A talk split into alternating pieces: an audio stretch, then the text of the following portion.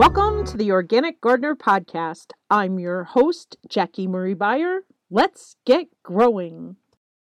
Our podcast today, I am just thrilled to introduce my guest, Reagan Emmons, who is here from Terra Birds, which educates and empowers youth through gardening and helps them prepare as stewards of a sustainable future for humanity. So, uh, welcome to the show, Reagan, and go ahead and tell us a little bit about yourself. Well, thank you for having me. This yeah. is my first podcast, so very exciting. Um, yeah, I live in Flagstaff, Arizona. I um, have a really awesome job, and I'm very fortunate to um, work with um, a lot of elementary school students, high school students, and I run a 100 member seedling CSA um, from that runs about January through the end of May is when I'm doing that, and then the rest of the year I'm doing a lot of programming and planning, and so on and so forth. Okay. Do you want to tell us about? Well, all right, let me just start with I do always like to ask listeners about your very first gardening experience. Like, how old are you? Who are you with? What'd you grow? Uh, did you grow up in Flagstaff, Arizona? No, I didn't. I am from East Tennessee, and um, one of my more formative experiences of being in a garden, working with a garden, is when I was in high school and I was living with my mother, and we had to move into a very small apartment. And the apartment was on the ground floor.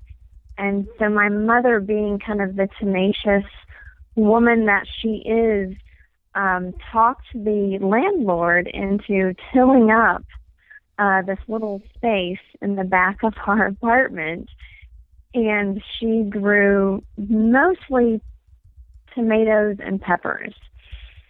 If she grew other things, I don't remember. But I remember that the tomatoes were amazing and they they just had an impact on me. I, I just I re, I just remembered them for um for so long. I, I still remember them and they were big and juicy and ripe and amazing and it was like a revelation to me and my friends. And they would my friends would come over in the summer and we would pick these big tomatoes and make tomato sandwiches basically mm. and eat them over the leaning over the sink and just was this beautiful memory that I have of of tomatoes really that my mother grew in this tiny tiny space um and I would not say at that point in time it was mind blowing that she had grown them there in that tiny space because I thought everyone did that and everyone everywhere did that probably. Mm-hmm. But um, but it was later in life that I realized how amazing it was and how productive that little you know wasn't even ten square feet I don't think um, space was. So, yeah, cool. and I didn't really help her very much. I was one of those teenagers that just didn't really care about helping my mother with very many things. But I certainly helped myself to those tomatoes. So, yeah. I didn't like to help my mother in the garden either. She, I know she's still going. How did my daughter end up with a gardening podcast? Of course, my husband's the big gardener at our house too, but I definitely help yeah. him more than I did my mom. Uh, okay. So, do you want to tell us what organic gardening or earth friendly gardening means to you? Um, I heard the first part of the question. Oh yeah, just say it again. What does organic gardening or earth-friendly gardening mean to you? Yeah, I mean, I believe in in my realm, it really means growing without um, adding a lot of things to the plant, um, pesticides and chemicals, and really trying to work on soil amendments and soil health and to let that dictate the health of the plants. I really, really feel like it has to come from the soil. And I've learned that through my work with the garden starts. And, um, you know, using fertilizers sparingly and the fertilizers that you use really need to be well sourced and to be, you know, coming from natural sources. I really, really dislike synthetic fertilizers um, and try not to use them at all.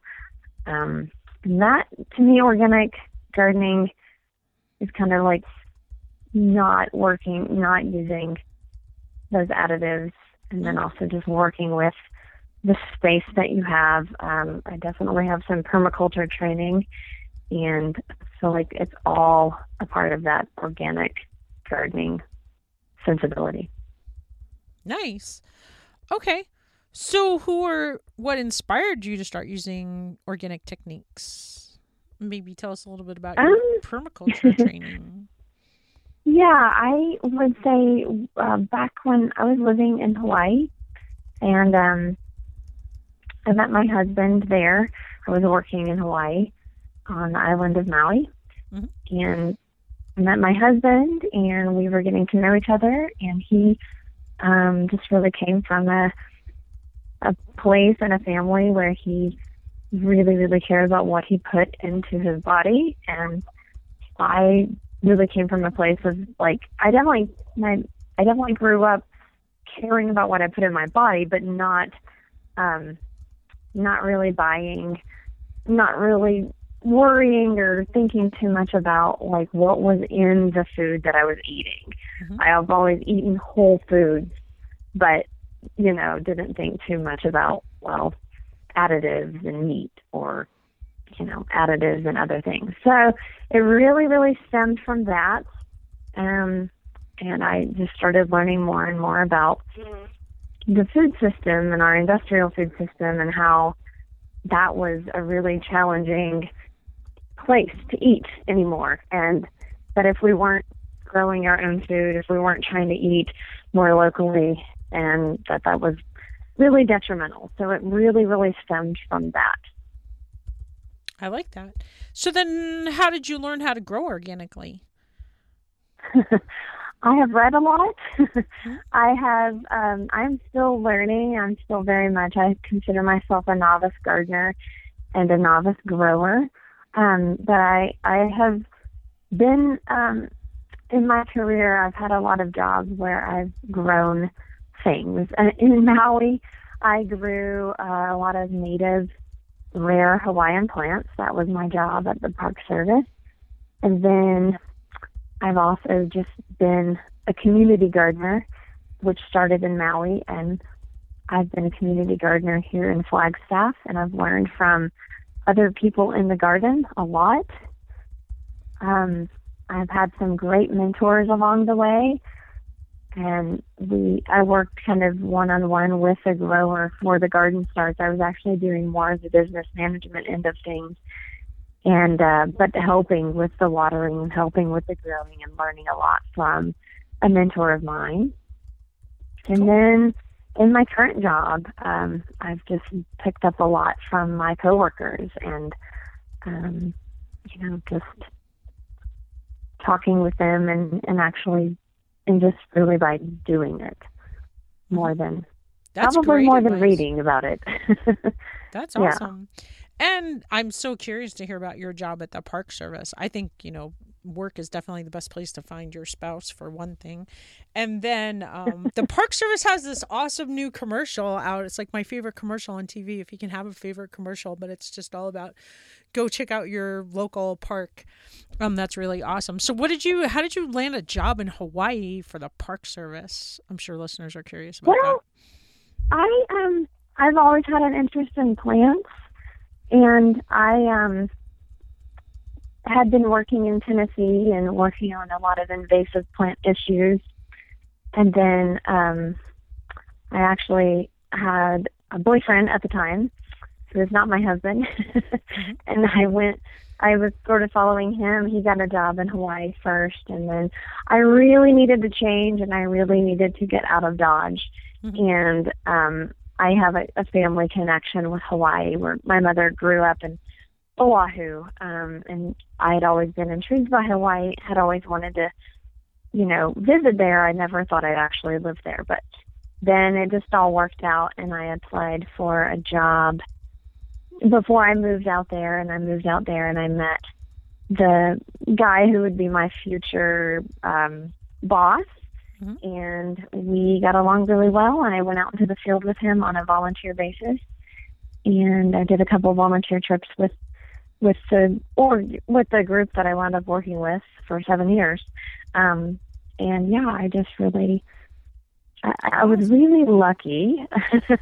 I was really lucky, and I just was able to get a job. I also had some undergraduate experience in propagation of plants, and I worked on a um, an American chestnut tree project when I was in college, and that helped too. So I had really good references, and I just tried really hard to get that job, and then mm-hmm. I got it. So yeah, I just got really lucky, truly.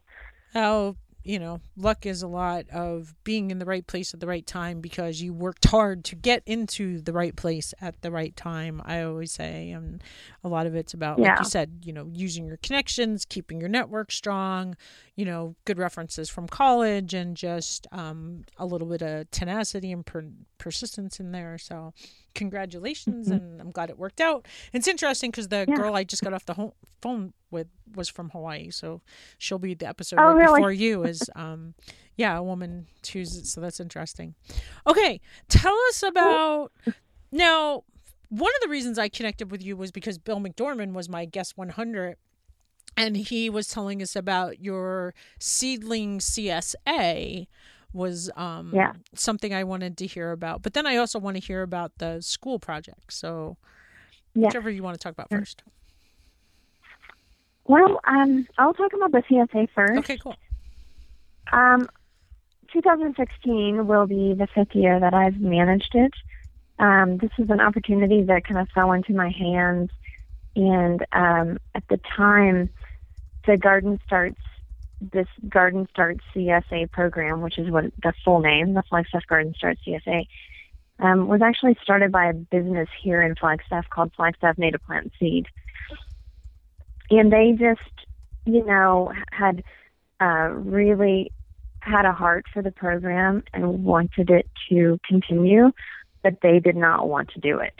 Um, it's just, it's a lot of work. And then that combined with what they were already doing was just a little too much for them. And so um, they approached a nonprofit called Flagstaff Food Link. And I am still a board member of Flagstaff Food Link. I was not on the board, I was actually on the board at the time um, as well. And they approached us and they needed a nonprofit partner. And um, and so that year, Native Plant and Seed, this um, basically a, a business, and then this nonprofit kind of worked together and to see how it would work out, to see if it would work.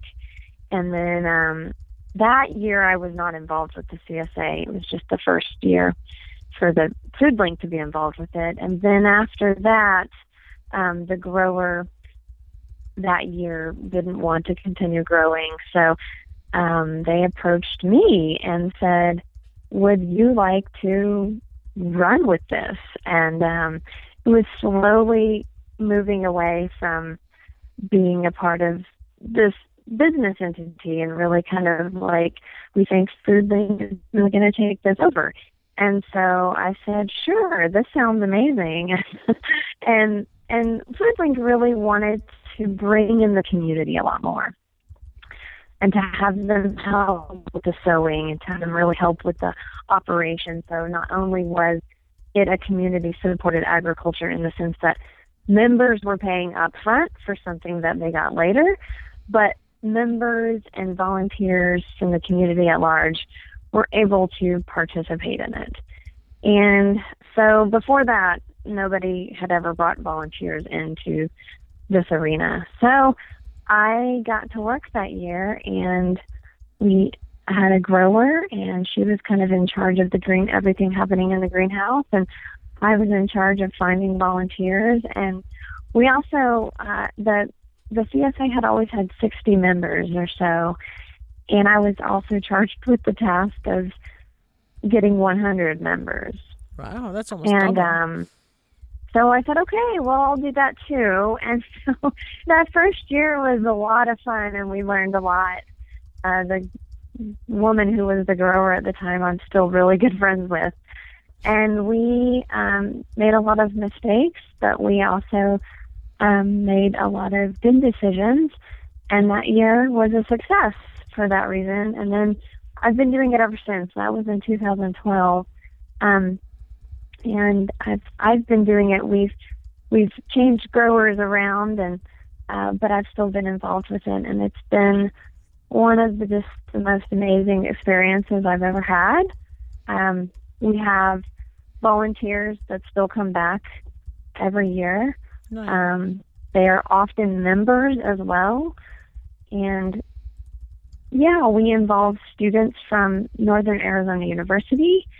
Um, we also involve students through Terra Birds that um, our high school students, we have them getting involved with aspects of the CSA. Like they were packing up seeds a couple weeks ago. Uh, we also give seeds for direct sowing as part of the CSA share. And yeah, we just, I get to meet all kinds of people and work with all kinds of people, and it's just been really fun. Um, a person I went to graduate school with now owns a compost company here in Flagstaff and we use some of their compost for our soil mix, mm. uh, for our seedling mix. Maybe and, you can hook me up with um, them too. I haven't talked to anybody about a compost company. That would be fun. Yeah, oh yeah, yeah, yeah. He's really great. Um, he was also the um, same person that went to go look at land that was is is right now on for sale uh, in Flagstaff, and it was land that was previously farmed for years uh, we actually did have an agricultural economy here in Flagstaff, and it was mostly beans and potatoes. And um, so he went to go look at this land, and he spoke to the widow of this man named Walter Brandeis. And Walter um, grew pinto beans. And she said, Yeah, you know, I have this really old bag of pinto beans. And it turned out to be like a, you know, 50 pound bag of pinto beans.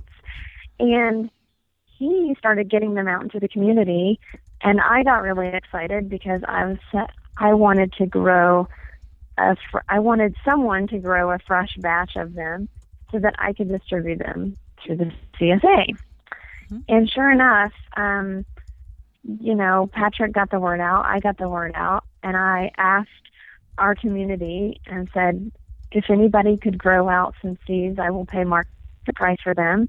I would like to get these out further, but I'd like to give our members fresh seed and not 30 year old seed. I don't know how old the seeds were, but they were still, you know, they can still germinate and everything. But mm-hmm. I wanted to give our members fresh seed. And sure enough, we had um, a backyard grower um, grow out a ton of beans, and he gave me about five pounds which is more than enough to give our members for 2016. Um, so they're going to have this historical, you know, Walter Brandeis pinto bean um, that does really, really well here in Flagstaff because it was grown here for decades. So really exciting side projects have come out of this that have been very fulfilling and really exciting. Um, the program itself is now operate operates under Terra Birds. So it was just a good fit, and FoodLink was kind of changing direction a little bit and um, transferred the program over to Terra Bird. So okay, so when Bill first said this to me, I had no idea what a seedling CSA was or how it ran. So I'm sure listeners probably don't either. And I really still don't know. I mean, you know, I'm envisioning like you grow some starts, but like tell us like, you know, a little more. Like how does it work? What do you grow? What do people like how often do people come pick them yeah. up or do you deliver them or where do they yeah i'm sorry i kind of um, skipped over all that part no no that's all right because so, that um, story was really good too i liked hearing about that Especially yeah, seed saving's been like um, a big theme on my show the last few episodes, so it ties what, right into Sorry, what was that? Seed saving's been a big theme on my show the last few episodes, so it okay. ties right into that. Yeah. It's perfect. Yeah. Um I'll start off by first saying that the the growing season in Flagstaff is incredibly short. Mm-hmm. Uh, we are sitting at 7,000 feet. Oh. Um, it gets very cold here. It is not like the rest of Arizona. Oh. And um, in some places, the growing season is 60 days. Wow. In some neighborhoods. Um, it's a very diverse and it's very diverse in microclimate. So the uh, growing season kind of shifts because we have the mountains here in Flagstaff, and that uh, really changes seasonal um, temperatures, and especially night nighttime temperatures. Um, not so much moisture levels, but um, so yeah, so there's this need in Flagstaff for people if they're really they're really interested in growing and having food gardens. Um, they need to get vegetable starts from somewhere. And a lot of people do grow their own vegetable starts inside, but a lot of people don't really have the right setup to do that. Um, even in my house, um, it would be it's real like I I can't start vegetable seedlings here because I just don't have enough south facing exposure. I don't have enough south facing windows. Um, and I don't want to buy a light machine and all that stuff. So um, so the options were before the CSA were you would go to the nursery and you would buy vegetable seedlings. Um, the problem with that is that those vegetable seedlings were grown in California, and it's nothing against California, but it's not Flagstaff. And so the varieties aren't always appropriate for Flagstaff, mm-hmm. and they're not they're not they weren't grown here they weren't grown at this elevation so you have all of these other micro considerations with a plant and um and to get a plant that's a cold hardy variety um, that might be drought tolerant and all of these other things um, is going to be a lot more successful in your garden. And so this idea of a of a CSA for seedlings came up and that was kind of through native plant and seed, right? And uh, actually, Kim Kostin too, I think, has been doing it for even longer. So, and everybody's friends here in northern Arizona. We talk to each other, we get ideas from each other. So, um, so yeah, that's kind of the need for it. And the way it works is we we start registering members in January of every oh. year, and then we start growing thousands of seedlings in March and a share consists of about 120 plants and wow. everything from kale seedlings to tomatillo seedlings. To what was the last one? Tomatillo seedlings. Oh, we okay. did tomatillos tomatillo. this year for the first year. Um, and so we um, we start distributing the seedlings to our members at the end of April. Um, and because some things you can plant as early as late April, that's early for here.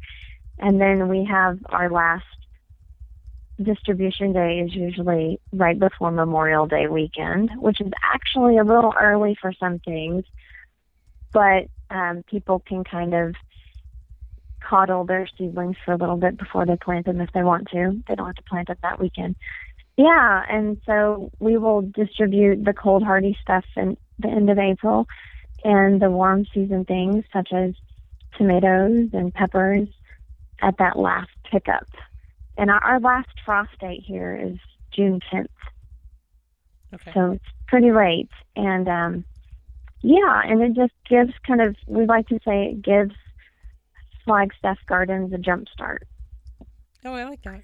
Um, yeah, because if you were to plant a tomato seed on June 10th, right. Um, you're probably not going to get tomatoes out of it, or at least ripe tomatoes out of it, because um, by the time it grows big enough to produce, it's it's starting to get cold already. Mm-hmm. So, um, so it's kind of a necessity here in Flagstaff, and that's why the CSA, um, a CSA for seedlings, is really appropriate for a place like Flagstaff, um, because you really got to get the starts from somewhere. So, and what we're offering is a locally grown um, seedling that's appropriate for this climate. I love did it. I cover everything? I think you did. Uh, okay, great. Well, you could. I don't if you don't want to, but how much is a share for 120 plants? Um, it kind of changes every year, but Okay. um, it's around hundred dollars. Wow, that's a great deal. Another, yeah, it's a really great deal. And another thing that we started doing about three years ago is I wanted to um, be able to offer scholarships for people maybe who were on low incomes or are SNAP recipients. Um, and so I said, well, gosh, how can we do this? Because we did not have any extra money. You know, it like it was really kind of a break even deal. And um so I started talking to other people and then we decided to just see how it would work and we we asked people to donate to the scholarship fund when they were signing up to buy their own share. Mhm.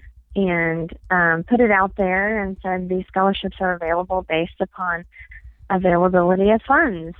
And every year we have been able to offer more scholarships and we raise enough money through all members donating that we're able to offer scholarships. We were able to offer like eight last year. Wow, the congratulations! value Good of that. you. Huge. Yeah. So, um, and it doesn't come out of our, you know, income either. So, which is good because we're breaking even. So, so yeah, it's been, it's, yeah, it's really cool. Um, it is still a really good deal. We could not get that many seedlings for that much money at the nursery. No, that's what I was thinking. Is part of the reason probably it's so successful is because that's a great deal. Because that's like a buck Yeah. a plant. It's less than a buck a plant, and you know anybody who Yeah. buys seedlings knows they're usually more like two or three dollars a piece. You're lucky if you can get them on sale. You know, a four pack for Mhm. a couple of bucks at the end of the season when it's too late to plant them anyway. So Yeah, awesome. But the thing is, is that you know you're also you're also paying for um, there's this cost of uncertainty. Like you think you're going to be getting all of these plants, and maybe we have a huge die off of something, and that has happened before. And like, well, instead of getting three of this kind of plant, you might only get one, or you might not get any. Um, that's you know that's the you're sharing in that uncertainty with the CSA. So, um, but that seems to be something that people are willing to, um, you know, support anyway. Mhm. So, yeah. I'm glad you brought that up because nobody has really talked about that part of a CSA. I've had quite a few desks we you know where we've said a CSA stands for community supported agriculture, but nobody's really talked about that means that the people who are investing are taking a little bit of the risk away from the farmer mhm. by helping them. But Yeah. I, another theme that's definitely been a thread on my show is that everybody talks about, you know, one challenge or something that didn't go as well as they thought, but overwhelmingly there's enough other stuff that did go right that every year you're going to have something that Yeah. fails, but overwhelmingly and so um, you know, it's not like you probably Yeah. didn't ever have zero starts for people. Like there was always something there. You just might not Right. get the one specific, you know, certain Yeah. variety of a tomato or a squash or an eggplant or something that you wanted, but you got Mhm. something else. Uh, yeah, yeah, All right. yeah. And then some things just don't do that well. You know, like I decided, oh, this, you know, why, this this past year I tried to do this like cress, like this Mhm. mustard cress. Oh, and I thought it looked fun. It was terrible. Like nobody liked it. It didn't grow. It just was like a total failure, you know. And that's like I didn't even ask about it on our member survey because I was like, oh, because I got so many emails about it. It's like, yeah, well, well, I'm never gonna do that again. so they're also taking part in like this grand experiment, you know, for better for worse. Do you want to say anything about that? Like how you're getting emails? Because that means at least you're getting feedback and like, how do you read? Like, do you send out a weekly newsletter or something? Or like, how are people reaching out to you? Um, yeah, we um, pretty much do everything by email, and we um, I will send out an email um, to uh, tell people like how to grow, uh, you know, Oh. all of our starts, um, and you know, because some people um, find out about our program and that maybe they've just moved here, Mhm. and it always seems like it seems like everywhere else is easier to grow stuff than fly stuff. so they're used to either a certain level of easy uh, gardening or maybe they've never gardened before at all and they're just like uh, they don't even you know they want to know how to like transplant a seedling into their garden you know mm-hmm. so we kind of have that basic information which i'm sure some of our members don't even read because they don't need to but it's there um, because we kind of always trying to work at that basic level because one of the basic ideas behind the, this CSA is to just get people gardening. And so we want to give them as much opportunity for success as possible. So yeah, so that goes into the weekly like you're going to be picking up these plants and this is how to grow them. And this is how to um, transplant them and all of that. And then we always do a member survey in August or September, kind of at the end of the year when they've had a chance to see how things have done. And those are always really interesting to read too. So, but I mean, but my members are always, um, they they contact me from here to there, and they're like, my broccoli hasn't done a thing. What is wrong? Um, or oh. whatever. If they have a question about something, or they just write me to say, it's usually really positive, like loving the program, you know, mm-hmm. I, I usually get very few negative comments, but mm-hmm. you know, some of it's just really good feedback though. Mm-hmm. Yeah, like my mustard press is not doing anything. It's like, yeah, nobody's just. it's not you. so, yeah. cool. Okay. Uh so then do you want to tell listeners about what Terra Birds is? Sure. And I um, feel a little funny talking about Terra Birds sometimes because I'm the newest um, employee at Terra Birds. Everybody else has been there since the beginning. Oh. Um, which it, it kind of started slowly in 2010, but became a nonprofit in 2013.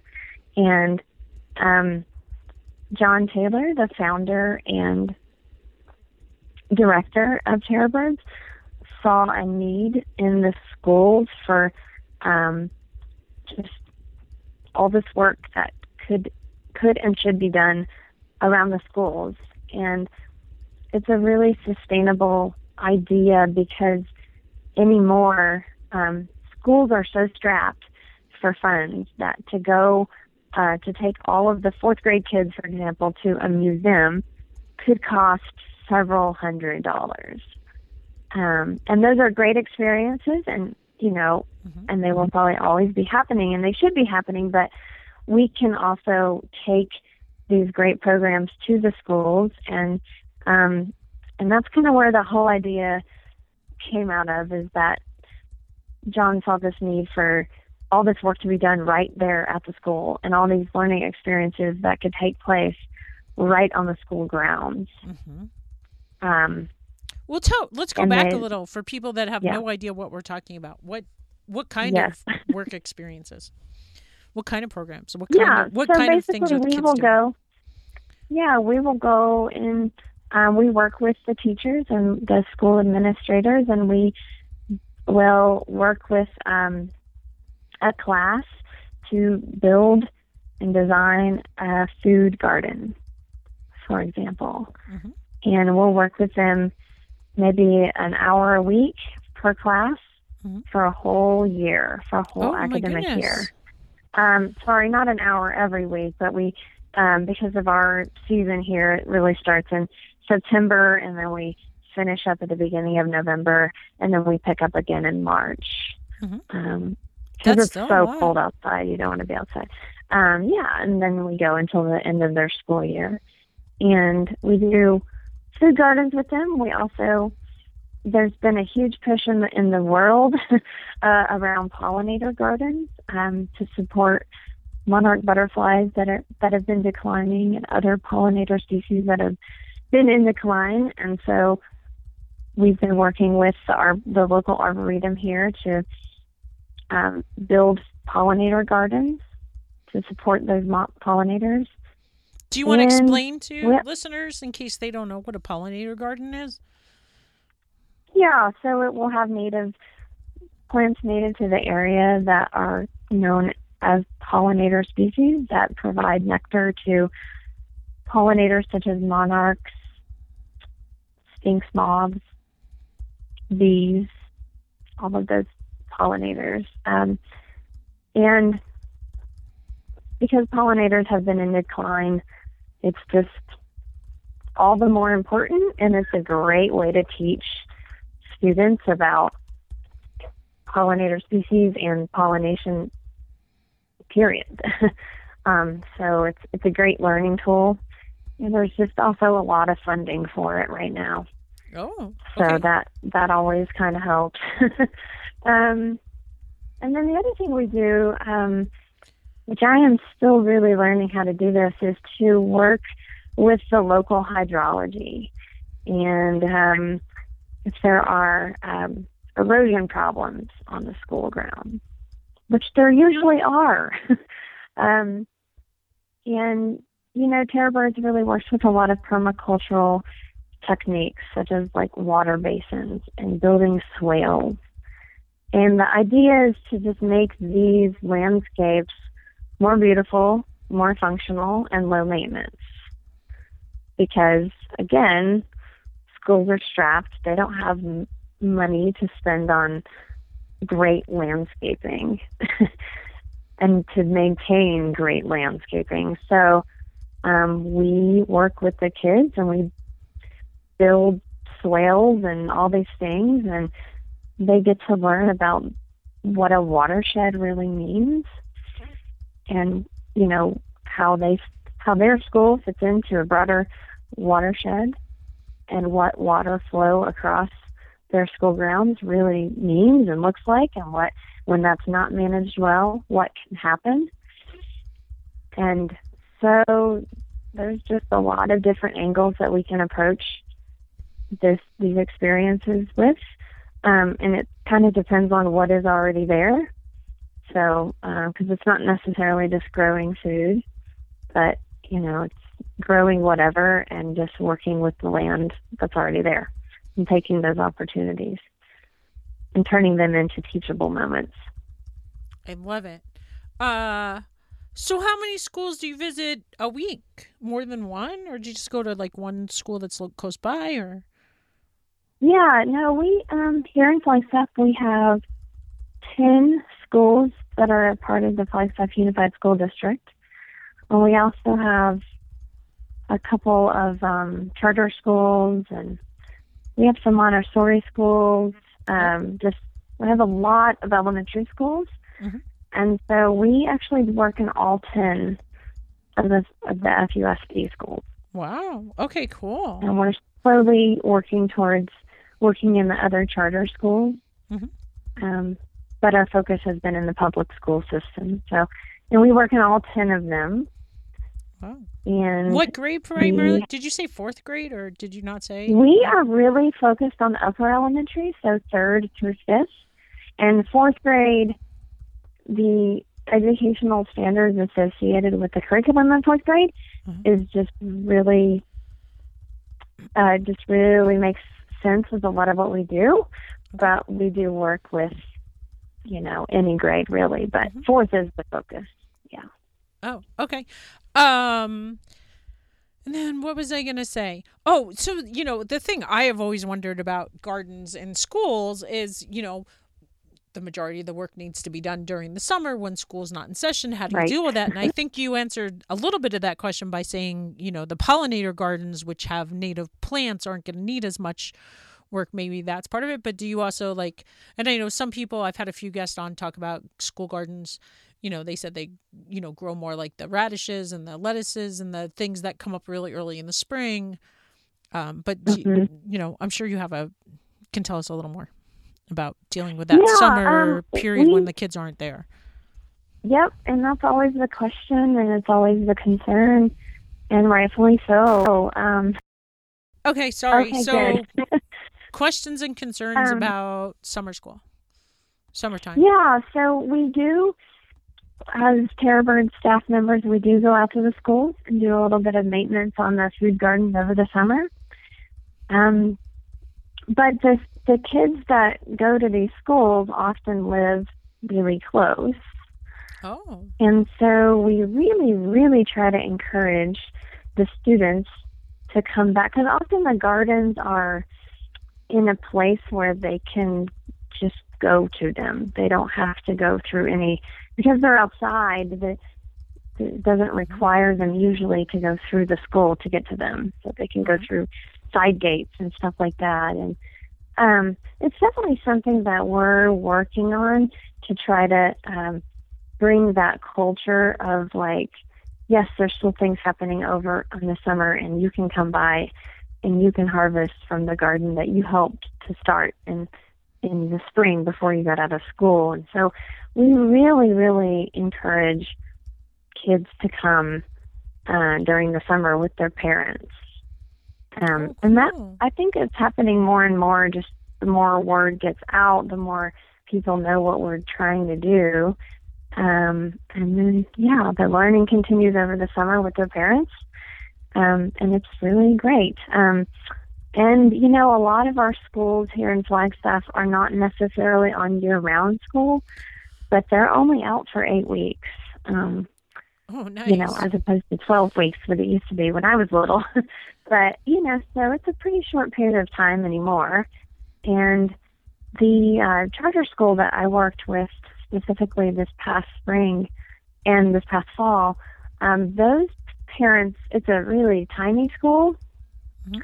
and those parents are just really involved.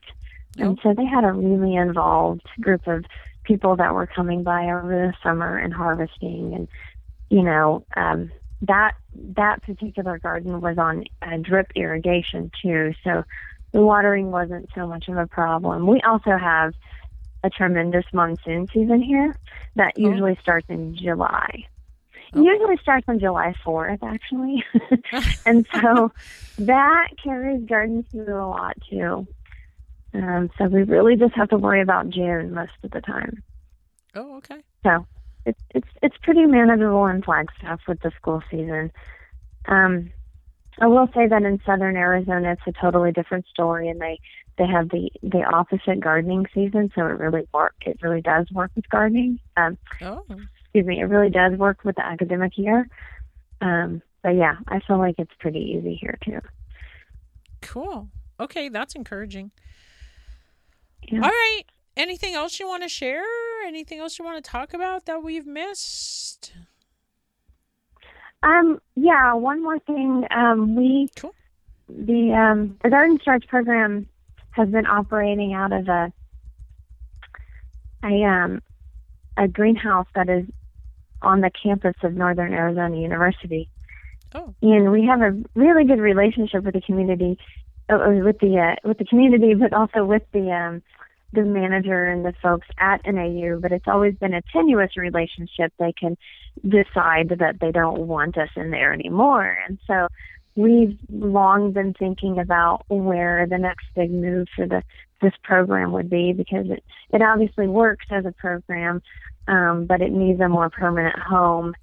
Um, but we only operate for about three months in the greenhouse, so we are um, my undertaking for 2016 is exciting. Um, we're going to be trying to do a lot of partnership building and probably do a lot of grant writing at the end of next year to develop out a community greenhouse where will be a permanent place for the Garden Starts program, but will also be serving a lot of other needs across the community around growing indoors. Um, so it's really exciting and yeah, we are we're really excited. It's going to be a lot of work, but I'm I'm pretty dedicated to the idea of seeing a community greenhouse in this city.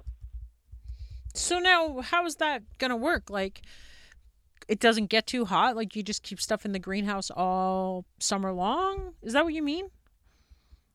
Yeah, yeah. Well, we're kind of really open to a lot of possibilities, but basically maybe even having a, a fall CSA um, or people coming to grow um, in greenhouses over the rest of the year for you know, restaurants or to distribute um, subsidized pricing priced vegetables for low income individuals. Um, and yeah, you can grow year round in greenhouses. There's a lot of ventilation needed, but mm-hmm. yeah, it's definitely possible.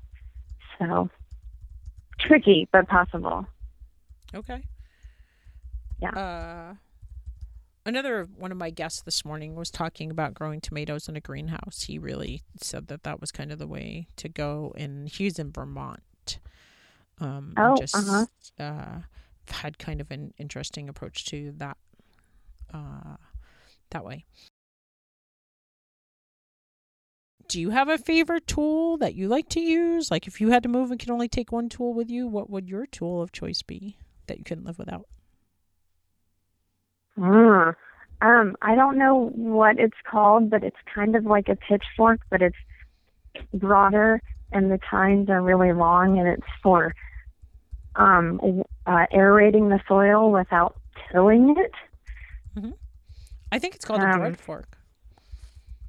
Yeah, I mean, I just don't know the names of things, but yeah, mm-hmm. um, that's what I would take. yeah. And how about? Do you have a favorite recipe you like to cook from the garden?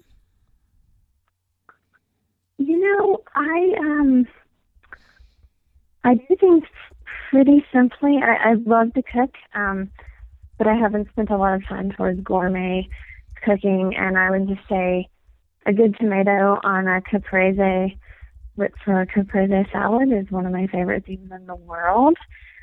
Um, yeah, so just tomatoes, salt, olive oil, and basil and mozzarella cheese and a lot of restaurants add balsamic vinegar, which I totally disagree with. So anyway, okay, that's my favorite thing in the world to eat. Yeah. Uh, how about a favorite internet source? Anywhere in the internet you like to go? Yes. Um, I probably spend just too much time looking at catalogs online to really answer that well. That's I feel like I'm always looking at seeds. Um and I love like yeah, I'm not really I I have looked for a lot of gardening blogs or whatever and I've never really found one that I'm super excited about, but that's I really okay. Like a lot of listeners have seeds. said the seed catalogs. So Oh really? Um, it doesn't surprise me. Yeah. yeah. And like uh well Johnny's comes up consistently, but there's also I think a piece I think it's called Peaceful Valley Organic. I subscribe to their newsletter, so like now their YouTube or their YouTube mm-hmm. channel and now their thing comes up, but they have uh a super wealth of resource of videos. So I think uh I don't think yeah. you're alone there. How about a book? Yeah. reading a book or is that it? Just the catalogs? Yeah, um, I really like Michael Pollan's book, Second Nature. Oh, okay, cool. Yeah, it's just beautiful. Perfect. Uh and then just I guess I could have asked you about like any business advice or nonprofit advice for somebody who wanted to get started, either, you know, building a CSA or putting gardens in the schools or anything like that. Yeah, I mean, I just um in terms of CSAs, I, I think that they're a really great model, and I think they can be done really well. Um, this specific CSA, seedling CSA, works for places like Flagstaff, and I don't think it's appropriate for everywhere. Mm-hmm. Um, but I do think um, nonprofits are a great place to house educational programs and teaching people and te- people learning, having the opportunity to learn about how to grow um, their own seedlings and how to do their own gardening are just great and can really only be effective at the local level. Like, just, you know, there's not some like national organization that's going to provide a lot of support for on the ground grassroots work being done in that area, and I think it's up to communities and citizens to really spearhead that. Mm-hmm. And I think it's very important work. Um, and then in terms of, uh, sorry, now I can't remember the rest of your question. Um, just about Yeah, like I how to get started. I think those are both great Yeah. answers. Mhm. Yeah, I, I Okay. think like understanding the need first and creating your solution around that. Because some people get a lot of exciting ideas and they might not be the most appropriate for a certain community. But they're very excited about the idea. And I think starting with the problem statement is always a good way to go. so, yeah. Awesome advice. That's perfect. I think you hit the nail right on the head there. Um, you know, it's good to figure out what's the problem that needs a solution instead of saying, "Oh, I have this," you know, without like testing your idea and Mhm. getting feedback and be open to feedback because sometimes a, a you know, a simple pivot will you know find that solution so you don't have to give up your idea altogether but just kind of Yeah. making sure that it's meeting the needs of the community and then like you said yeah every community is different i mean that's part of why in the united states i think they designed it that our local schools would have control which is slowly slipping away but i think Mhm. uh Yeah. you know it's important that different communities different things and and just like you said different areas different things are going to grow in different areas and and certainly that's a lot of my guests have talked about that so Yeah, and I would say one more thing about what Terra Birds brings to the school gardens is that um, we are kind of the um, the the continuity piece. So nice. with gardens, you have with school gardens. What we've noticed is that there will be a champion parent or a champion teacher, and then teachers move on, and parents' kids move up the grades, and then they go to middle school, and they're not there anymore, and then these gardens are just languishing until the next champion comes along. Um, and what is really cool about an entity like Terra Birds that I feel like is very replicable in every community is just that they're an organization, a locally funded organization that is working in the schools every year, providing consistency and building a culture in every and helping to build a culture in every school around taking care of these spaces. And I feel like it's a really good way to do it because it doesn't matter who comes and goes. Everybody gets to experience this space that we've created together.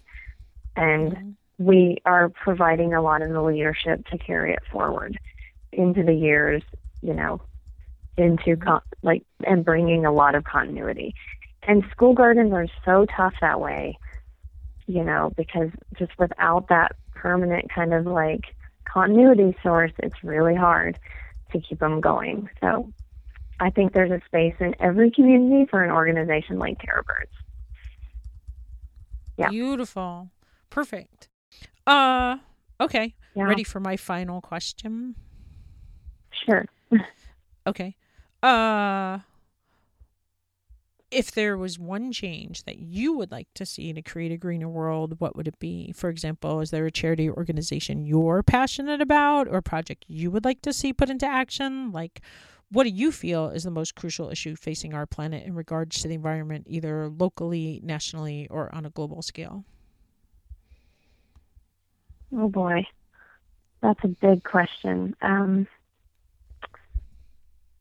there's a lot of things that I think need to happen. Um, I, without being too political, I, I really, um, I really wish that we could all work together um, towards solutions for climate change and how that's going to impact what we're able to grow um, in the future. And I see it as a really exciting challenge. Um, but unfortunately, it's kind of been um, mired down and depleted by by the political system that says that it's either not happening or it's not happening because of humans. Um, and I just really hope that we can see it as a, a challenge that we need to take seriously, but we can also bring a lot of creativity to and thinking of new ways to grow things and new ways of being, um, but looking at it from a place of creativity and abundance. And I feel like everybody should be getting on board, and we should be um, reaching out to low income communities um, and immigrant communities who have so much knowledge um, to bring to the table. I'll leave Perfect. it at that. I like that. That was excellent. How about an inspirational tip or quote to help motivate listeners to reach into the dirt and start their own garden? Oh, you know, I was just reading a wonderful quote this morning. Um, it was on my box of tea. Um, it says, In as many places as possible, I will get my feet down to the earth. And Henry David Thoreau said that. I like that. Awesome. well, thanks so much, Regan, for coming on the show. Do you want to tell listeners how to connect with you if they have any questions? Sure. They can contact me at grow at terrabirds.org. And we welcome donations. cool. You awesome. can edit that out if you want to. no, no, for sure. Uh, I would encourage people to donate and um, and check it out and and help because uh, it's so important. I mean, a few of my other guests that have come on have talked about kids who have no idea that a carrot grows in the ground. The kids are growing up today; mm-hmm. they don't know where potatoes come from, and they don't know they don't. They, the disconnect is so great that they think all food comes from a grocery store. They have no comprehension whatsoever that food's grown in the ground and we really need to change that and bring it back. And so your organization um, is really important that it's helping teach kids that. And then also you know the whole piece about the monarch butterflies. One of my best interviews i thought and a great guest was this guy dave salmon who's right near you in new mexico. And he oh. talked about the monarch and that was um, you know and just how important you know, working with our native species. Another thing I really loved about his interview was he talked about getting into uh, growing organically because he started a nursery and he wanted his um, clients to be successful. And he had gone to horticultural school, but when he started working and trying to grow plants for himself at his nursery, that was really the key to helping um, the people, not only the employees that work there, helping them help his customers, but also just making his clients successful was using organic mm-hmm. practices. Mm-hmm. And so teaching people, the education piece is just so important in our country. And so the more, yeah. I just really appreciate you sharing your passions with us today and your experiences and and working there because I'm sure it's not the most profitable job that you could have. You seem to have a ton of knowledge and so I'm sure you're doing a lot of it out of your heart and just caring for our planet and caring for the kids. So I definitely yeah, will leave that right in there. Contact what is it? Grow grow at terrabirds.com. Yep. Uh, dot org. Dot org. And you can uh check out their website at terrabirds.org and see see what's going on there. So thanks so much, Reagan. Thank you for listening to the Organic Gardener podcast. I'd like to encourage you to check out our website organicgardenerpodcast.com. That's just organicgardenerpodcast.com. And you'll see the links to everything that we've talked about today in the show notes page and all the other episodes there um, you can easily search for people by name. You can download our uh, ebook on organic gardening basics um, and subscribe to our newsletter for updates and um, just different things that are going on. Uh, thanks for listening, and remember to grow